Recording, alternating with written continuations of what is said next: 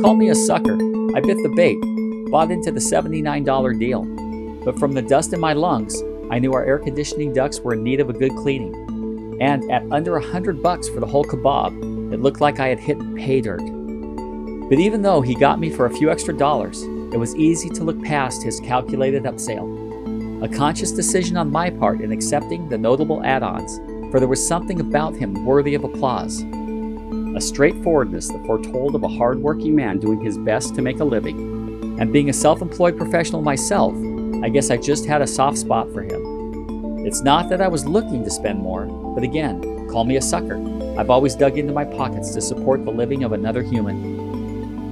Extroverted and strongly opinionated he was.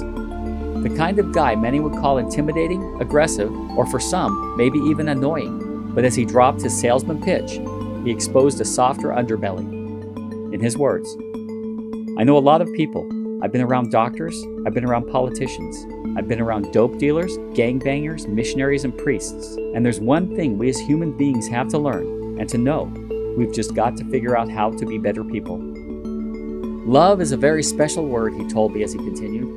A lot of people know what the definition is, but it's not crafted into their lives. I think if all mankind could really know and practice what love really is, this would be a different city, country, state, and even nation. He spoke more of his past. I have a lot of friends that didn't have love in their lives. They got stabbed to death. They got shot to death. They're in prison for the rest of their lives. Some of them got killed in prison. You name it. We're fortunate to have the opportunity to think about the future. And there's one thing I know our future is in the Creator's hands. There is no doubt about it. It's not a Martian. It's not a UFO. It's not what Russia thinks about the future. It's not what the USA thinks about the future.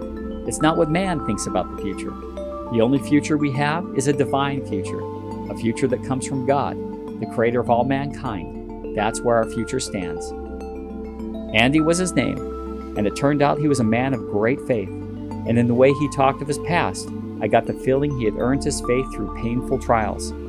His arms were worn and marked up, and looking at them, I imagined a new set of tattoos in bold design, they read two most tangible words empathy and humility. So, even with the $750 ticket price for vacuuming, duct tape, zip ties, and rerouting, there was something inside me that told me to hold no guile.